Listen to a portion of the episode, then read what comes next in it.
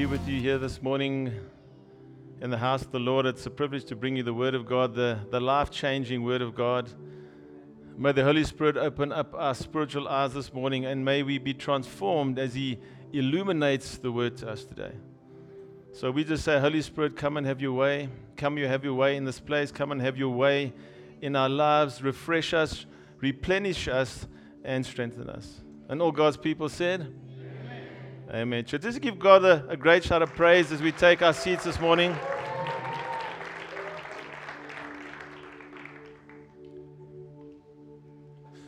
Can we give our worship team a round of applause?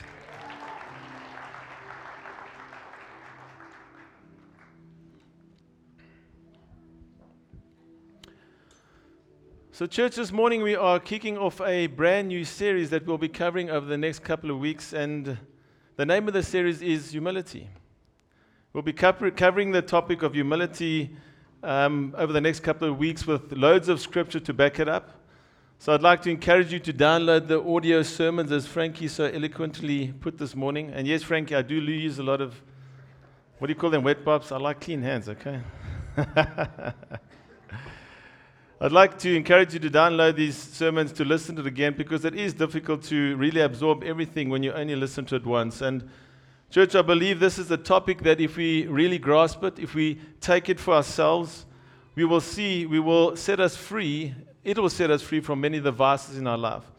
Those things that hold us captive, and it'll set us up for significant spiritual growth. So, this series and today may come across as more of a teaching than a preaching. But we know that teaching is part of the fivefold ministry, and whatever happens in this time that we, we share together in this series, I just trust that the Lord will empower us for greater works. Amen? Isn't it that the purpose of God's word, church? To empower us and to set us free from the things that so easily ensnare us, to illuminate the truth. And as we go through the series, church, I want to point out that there may be things that will challenge our thinking, or perhaps even our lifestyles. But you see, that's what the Word of God does. And the purpose is always to bring us into liberty, to bring us into the light, so that we don't get lost in this world of darkness. You know, the Bible tells us in 1 Peter chapter 2, verse 11, it says, Beloved, I beg you, as sojourners and pilgrims, abstain from fleshly lusts that war against the soul. It tells us that there is a warfare out there that is coming against us all around you as the Christian and the Christian world is an onslaught of demonic, invisible evil that will manifest itself in the tangible physical world that you and I live in. And you know what? Just think of it for a moment. We come into this world physically, we have a physical body, but the Bible tells us that we war spiritually in an invisible world, right? And behind this drama of life, behind the, the drama of relationships, behind the issues of business or the problems of ministry or family or whatever you're facing right now is that you know that something's going on. Something doesn't quite, you know, gel. And oftentimes nothing makes sense. The Bible says that there is a spiritual world in play and it is warring against your soul. And the Bible tells us that we need to stay close to God. We need to, to hang on to Him because we are the pilgrims, we are the sojourners, and this is not our world. This is not our home. And so, church, as we cover a topic like humility, it is going to go against the grain of what this world esteems to. It's going to go against the flesh. It's going to go against the, the rulers of the darkness of this world, and there will be serious warfare against your soul. I don't want to scare you this morning, but I want us to be, be prepared mentally, but also spiritually. Take the time to listen to the series again. Study the Word of God, study the Scriptures, and pray and pray.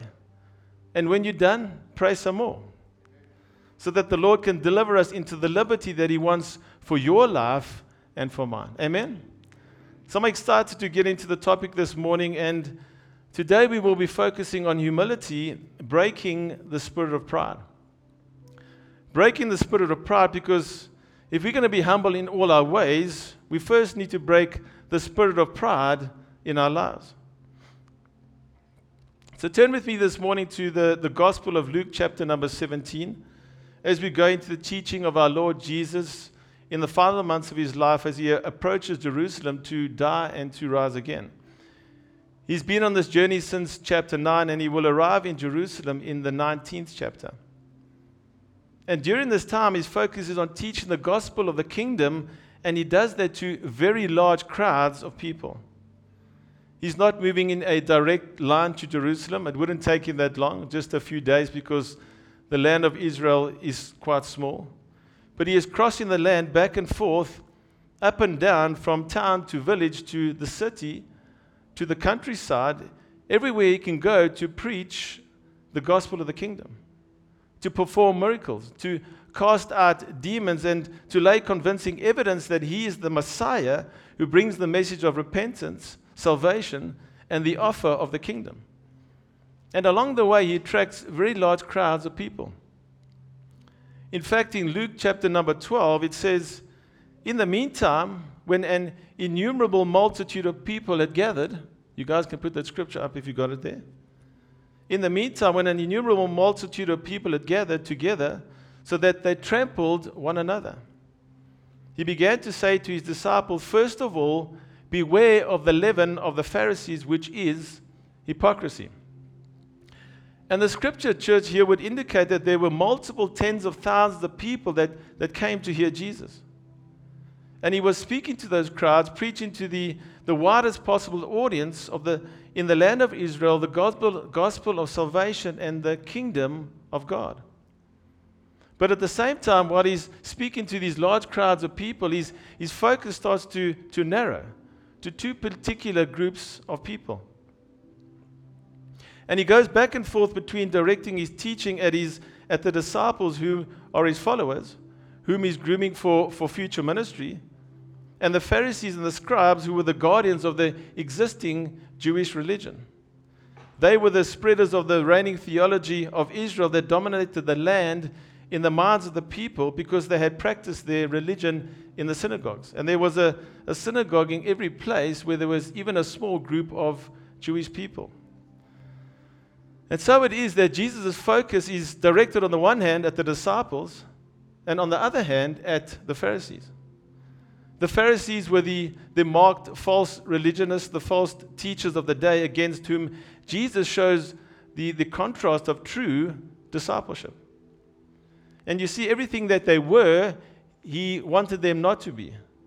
But everything they were not, he wanted them to become. And so these two groups are dramatically contrasted against one another. And Jesus is drawing a major distinction to his disciples between the two groups. And what we learn from Jesus' words is that the Pharisees predominantly could be marked by pride. They were marked by pride. They were proud of their religious achievement and attainment. They loved the chief seats. They loved to take the high place in the synagogues. They loved to have the best table at the banquet. They loved to be called names of dignity and honor.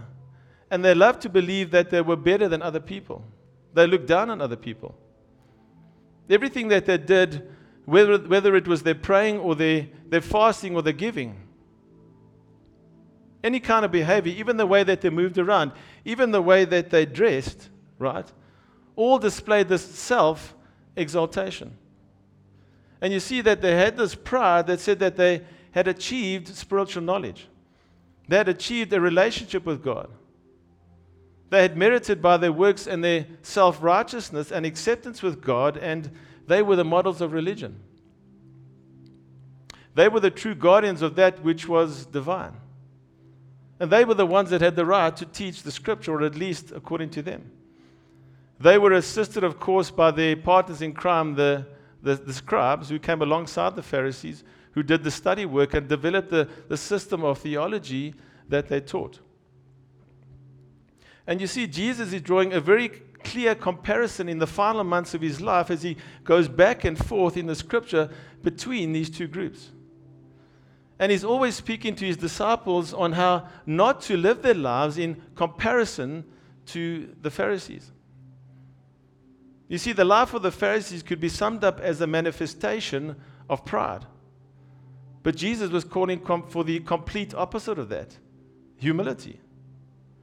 And you see, church, the defining character of a Pharisee is pride, but the defining character of a disciple of Jesus Christ is humility.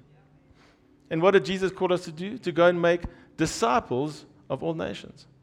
So if we're going to be disciples of Jesus Christ, our main character that we that needs to flow through us is one of humility. And as we go through Luke chapter 17 today, we will see that humility really is the subject here. The word humility isn't mentioned once in this scripture, but what Jesus says to his disciples in this chapter defines the essence and behavior of humility. And there are four things that Jesus points out here that we'll go into some more detail today. We'll cover mostly two of those and the rest in next week's sermon. And he says to his disciples, number one, you are to restrain from offending. Humble people restrain from offending others. Number two, he says, you are, be, are to be ready to forgive. Humble people are eager to forgive. Thirdly, he says to them, you need to recognize your weakness. You need to recognize that you do not have it all together and that you haven't arrived yet in life, right? And lastly, he says to them, You are to reject honor as unworthy servants. And this is all the absolute opposite of the Pharisaic religion. You see, the Pharisees had developed this outrageous spiritual practices to an art form. The Pharisees had no thought of forgiveness. They had nothing but disrespect and disapproval towards sinners. They despised sinners. They wouldn't even associate with sinners or teach them the law. They wouldn't even allow them in their homes or be seen with so called sinners. They had nothing but contempt for these people. And mercilessly, without grace, they offered them no forgiveness. They also had no interest in recognizing their own weaknesses. Because if they did that, it would be a self confessed statement about their spiritual failure. And lastly, they wanted to exalt themselves. They were eager to receive honor from everyone they could get it from as often as possible. And you see, church, Jesus goes to great length to, to describe to his disciples what he required from them to live a life of humility by showing them exactly what it's not. And why? Why did Jesus go to such great length to, to explain this to his disciples? Why was this issue of pride so important to him? Because, church, what we realize, and God says in Scripture over and over again, He hates pride. God resists proud people. God punishes proud people. In Proverbs chapter 3, verse 34, the scripture says, He mocks proud mockers, but shows favor to the humble and oppressed. Now, that statement is repeated twice in the New Testament. It is repeated by James in chapter 4, verse 6, and repeated by Peter the Apostle in 1 Peter 5 5, where it says, God resists the proud, but gives grace to the humble. Put up the next one. God resists the proud, but gives grace to the humble. You see, church, pride leads the, the list of attitudes that God hates. On the other hand, Humility leads the list of attitudes that, that God loves. God hates pride, He loves humility. And we'll see why God places such emphasis on humility as we go through this series. So, when Jesus began to preach the gospel and to preach entrance into his kingdom, the main issue was to humble yourself, to step down from your proud perch of religious pride and achievement and satisfaction and works righteousness, which was the, the practice of the day, and to humble yourself. That's why he launches his evangelistic preaching by saying, Repent. Jesus says, Repent. And the dominant sin to repent of is pride. And that's why Jesus says, Blessed are the poor in spirit, those who know that they are spiritually destitute, those that know that they are spiritually bankrupt. And Jesus continually calls for this, this total humiliation. And that's essentially what he meant when he said, If any man will come after me, let him deny himself, take up his cross, and follow me. He was calling for this total self denial. And, church, I know this is hard for us to hear. I know this is difficult for us to hear this. We don't want to hear words like humiliation and, and self denial and being lowly when it comes to us. It's hard to hear that. But God is so, so serious about this because pride is the sin that got Satan thrown out of heaven. Pride is the sin that got Adam and Eve thrown out of Eden. And pride is always the dominant force in sin. Because every sin that you commit that violates God's will, God's law, and God's glory is an act of personal rebellion and behavior against God. And so it's an act of pride. So if, if pride leads the list of devices in life, then humility leads the list of virtues. I get, I get it that it's hard, church. I get that it's hard for us to hear this because we've been taught our whole lives, you know, to be the best at everything, to be better than everyone else to win at everything and that you have to push yourself for position in life, you know, to get to the top, to seek what's best for me, you know, what's best for us. Not lowliness, not self denial, not self hatred, not self sacrifice, submission, and obedience. And that's why Jesus gives a living illustration of the exact opposite of that the Pharisees. And what he says to, to his disciples is, is this is the kind of behavior I want from you.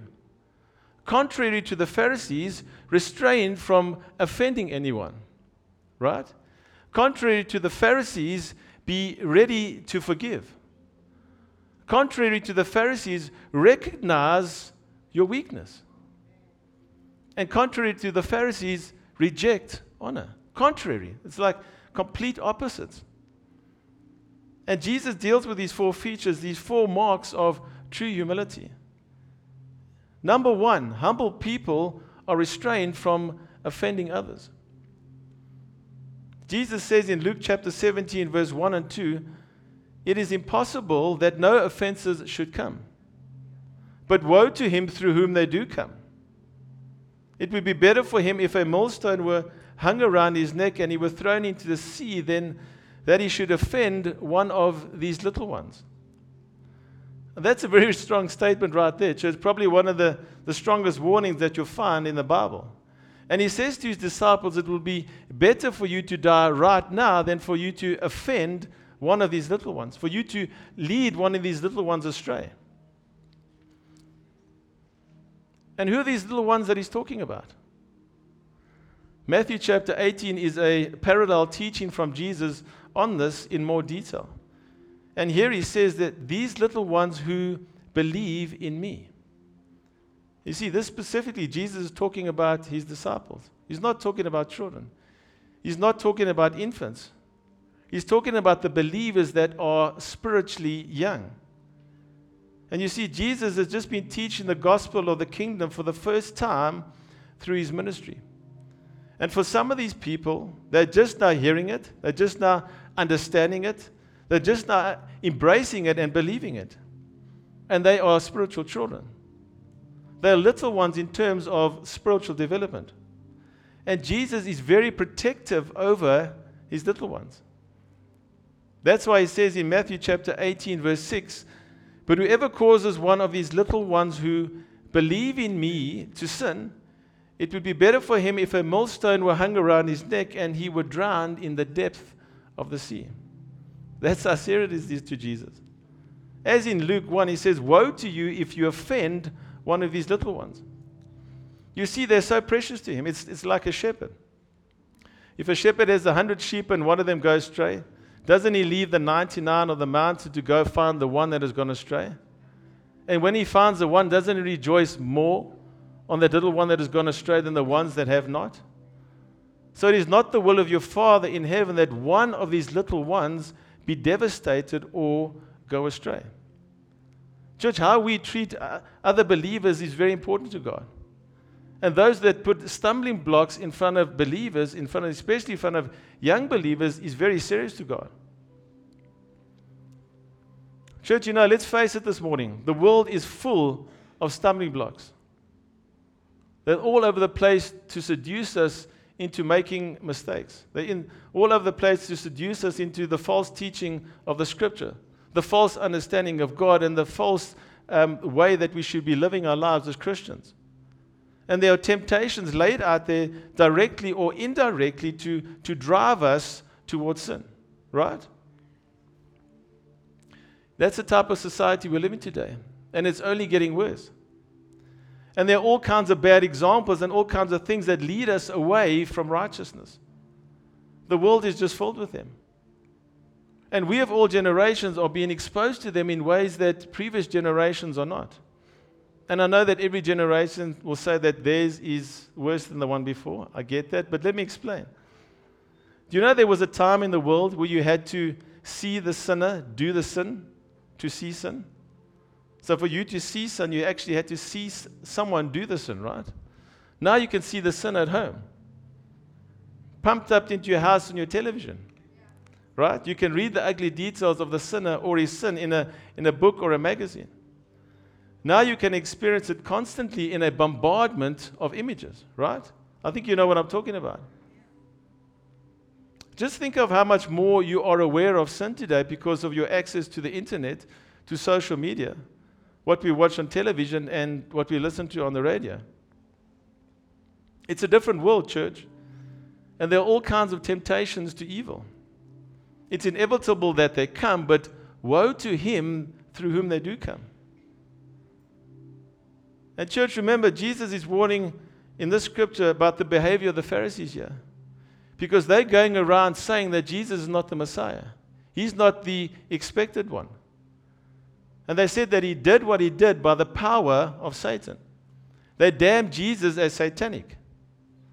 And they were putting hindrances in front of people, making them stumble over their faith in Jesus. Everywhere they go, they, sh- uh, they shut up. They were in the crowd spreading their lies through the crowd, saying he's not the Messiah, he's not the chosen one. And they tried to destroy him. And you see, church, they weren't just causing people who believed in him, who are desiring to believe in him, to fall into sin just like them. They were causing them to reject their, the truth concerning Christ. Very serious. And this is the main issue of the scripture. That's why Jesus had such disdain for the Pharisees. That's why he says in Matthew chapter 23, verse 15 Woe to you, scribes and Pharisees, hypocrites, for you travel land and sea to win one proselyte, and when he is won, you make him twice as much a son of hell as yourselves. Wow. And, church, isn't that really the main aim of what's been pushed into our faces every day on the internet, social media, television, and radio? I'm not saying everything. I don't want to be an extreme, extremist, but a lot of the stuff that, that comes our way. Isn't that the aim to get us to fall into patterns of sin that lead us away from the way, the truth, and the life of Christ? You know, we have been bombarded daily with human rights on and how to this world needs to accept the differences in certain social or sexual preferences. And slowly but surely, society has been desensitized to the truth. Sadly, a large portion of the church is, is heading in the same way. Church, let me tell you something this morning. The world is at war with what we believe in. There is a spiritual battle that is taking place, that is going on in the unseen, that is playing itself out in the natural. There's a battle going on, right? And you know, the battleground isn't homosexuality, it isn't transgenderism, it isn't secularism or anything else that stands up blatantly in the face of our Christian faith. The battleground is your faith. It's your faith. It's who we believe in. And you see, that's what the enemy wants. He wants our faith. So, just like back then, there are things and people today that are trying to lead us into sin and away from Jesus. They are proud people and uh, creating proud systems and proud societies that want to destroy the core of what we stand for. And you know, if you want to stand up to those people, they're going to tell you that they've got a right. They've got a right to say what they want to say, do what they want to do, and live their lives in any which way, even if it leads to destruction. But they don't want you, as a Christian, they don't want you to have any rights anymore. The battleground is our faith. It's not all this other peripheral stuff that's, that's playing itself out. Church, are you learning something today? I want to give you as much context as I can so we can break the spirit of pride. We want to kill this thing. Amen? So, as we pursue humility, church, in our lives, we must remember that we should not offend.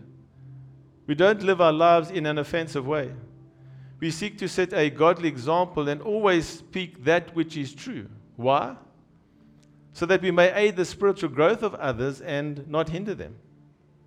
And it doesn't mean that you have to be perfect and that you're not going to mess up along the way. It's the posture of our hearts. It's the attitude of our hearts. It's the posture of humility. And you know what? If you start with the right intentions, if you mess up along the way, it's, it's usually easier to get back on track, right? So, church, Jesus places huge importance on this, on humility. Number one, humble people are restrained from offending. Number two, secondly, humble people are ready to forgive. We don't want to cause an offense or cause people to sin, but when they do sin, when they sin, we are also eager and ready to forgive. Let's look at verse 3 and 4 together. It says, Take heed to yourselves. If your brother sins against you, rebuke him. And if he repents, forgive him. And if he sins against you seven times in a day, and seven times in a day returns to you saying, I repent, you shall forgive him. Very clear. You shall. now, the first point we focused on would indicate that we have a hatred of sin. Whether it's sin, sin in terms of religion or false religion, or sin in terms of behavior. We hate sin because God hates sin.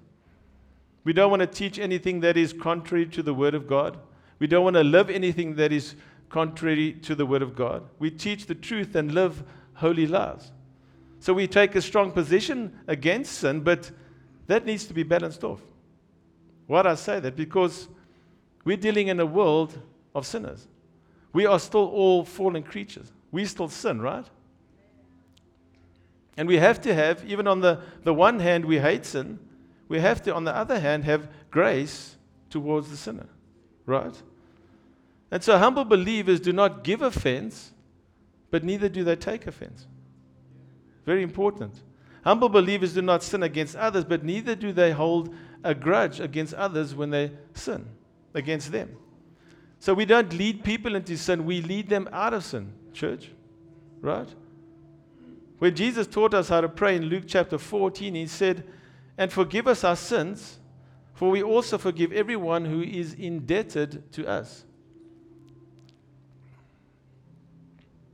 So we hold up a standard of holiness in what we teach and what we live. We're in some ways intolerant of sin, but at the same time, we are marked by forgiveness. But you see, that's not all here. There's something else here in verse 3. It says, If your brother sins against you, rebuke him. You see, church, we don't cause others to sin, but when they do sin, we are always available lovingly to confront that sin because we care. Not because we're full of pride and because we're right and we want to come from a place of judgment, it's because we care. You see, the Pharisees were people that didn't care. They didn't care about sinners. When the sinners were coming near to Jesus to listen to them, the Pharisees and the scribes began to grumble, saying, He receives sinners and even eats with them. They didn't care about the people in sin. They didn't care about rebuking them. They didn't care about restoring them, reconciling them, or even helping them. They weren't eager to restore them in love as the Apostle Paul will tell us to do. But we do. We don't lead people into sin, we lead them out of a church. And that starts with a rebuke, it starts with a, a strong warning. You know, Luke, the, Luke gives us the principle. He says, if your brother sins, rebuke him. Matthew gives the process. He says, if your brother sins, you go to him. And if he repents, you, you gain a brother. If he doesn't repent, you take two or three with you so that you can confront his sin again and confirm his response. If he still doesn't repent, you tell the church. Now, that's the concern that the holy people have for the debilitating sins that find their way into the congregation, that find their way into the fellowship. And this is always done out of love. Galatians chapter 6, verse 1 says, Brethren, if a man is overtaken in any trespass, you who are spiritual, Restore such a one in a spirit of gentleness, considering yourself, lest you also be tempted. Church, we all sin and fall short of the glory of God. So we're not perfect. We haven't arrived yet. And you know what? If you if someone sins and you're full of pride, you'll say, well, they deserve it. They don't want to listen, they must go. They must face the consequences of their actions on their own, right? That's if you're full of pride. But humility says we don't sit by and watch some sinner go off in a pattern of sin without caring. So Luke gives the principle, Matthew gives the process, and if they don't repent, it says, it says then treat them like an outcast. Treat them like a tax collector. Treat, it, treat them like someone that, that doesn't belong. I know that's harsh, but there's reason for that. And you know, church, maybe some people don't repent. Maybe the pride is so strong that it prevents them from getting to a place of repentance. And the Bible says if that's the case, in 1 Corinthians chapter 5 verse 5, deliver such a one to Satan for the destruction of the flesh, that his spirit may be saved in the day of the Lord Jesus. You see, their pride may even take them to a place where they need, they need to be turned over for the destruction of their flesh so that their spirit can be saved. You see, there's a, there's a point where we put them out. Because a little leaven leavens the whole lump, right? Their sin will produce rot in the church, and we put them out. And this is a pattern of sin, or dealing with sin, that is laid out in Scripture repeatedly. And, church, why do we go through this process? Why do we do this for our brother and our sister? Because we love them, right? Not because we're coming from a, a place of, of pride and we, we've got it all together and we have all the answers. It's because we love them, it's because we know that sin is not good for them and it's not good for the church, right? And this is loving confrontation. It's a humble process that can deliver men and women from sin if pride doesn't get in the way. Just by the way, not every sin needs to be confronted. Let's not take this whole thing of correcting your brother or your sister too far. Because love covers a multitude of sins, right? Amen? it's those sins that, those sinful patterns, it's those sins that are destructive that need to be addressed. It doesn't mean that every time you say a bad word or every time you fail to do something you should have done or you slip up here or there that you know, somebody has to come, come and confront you and correct you. You know, it doesn't mean because my brother in Christ is a Man United supporter or a Bull supporter, I have to confront him and correct him. Love covers a multitude of sins, right? I had to put that in there, sorry. Love covers even that, my brother. Love covers a multitude of sin. But there are some sins that love can't cover. You see, love has to uncover it. Right? There are some sins for which forgiveness is completely unconditional. You give it from the heart, even if it's undeserved. You don't even talk about it. There's many, many things like that. You know, for those of us who are married here this morning, I think we'd agree that a marriage wouldn't survive six months if we had to confront every failure in each other's lives, right? I think it would be a war zone going on there. Huh? Love covers. Love covers. But there are some sins that affect the life of a person in a turning sense, that sends them in a new direction and also impacts the church.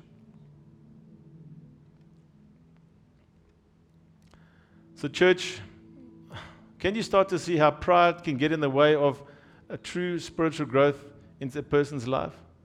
Because if you're full of pride, you're not going to get to a place of repentance. That's why humility and repentance go hand in hand. That's the only way that we're going to move forward, truly move forward in our lives. And, church, as I begin to close this morning, I want to ask you a question How generous are we to be with forgiveness? How generous are we to be f- with forgiveness? Verse 4 says, And if he sins against you seven times in a day, and seven times in a day returns to you saying, I repent, you shall forgive him. That's a lot of forgiveness, right? Are we capable of, of having that type of forgiveness? How many times a day do you think God forgives us? I think I could least, uh, reach at least seven times by midday, right? We receive boundless forgiveness from God, and He's, he's always fully eager to forgive us when there's repentance and humility. So, church, as we reflect on the word today, I want to encourage us to, to begin to identify things in our lives that are keeping us from a life of humility. We learned today that to live in humility means that we, we don't give an offense, we don't hold grudges, we don't look down on people with disdain, we don't belittle them. We confront them out of love and we are eager to forgive. As eager as we are to confront, that's equally how eager we are to forget. And most importantly, this morning, we realize it's out of humility that by the grace of God, we find ourselves in a position to be able to correct and to do that out of love. Not by our works, only by the grace of God. There's a lot more to cover on this topic, so next week we'll carry on with a series of humility. I'll continue breaking or speaking about breaking the spirit of pride and also talk to you about how the spirit of pride and the demons that accompany it can play havoc with our lives. And we'll learn how to identify, how to attack, and to remove that spirit from our lives. Amen? Amen. Did you learn something today, church? Amen. Let's give God all the glory for His word this morning. Can we please, please stand together and let's uh, pray together and close in prayer together this morning?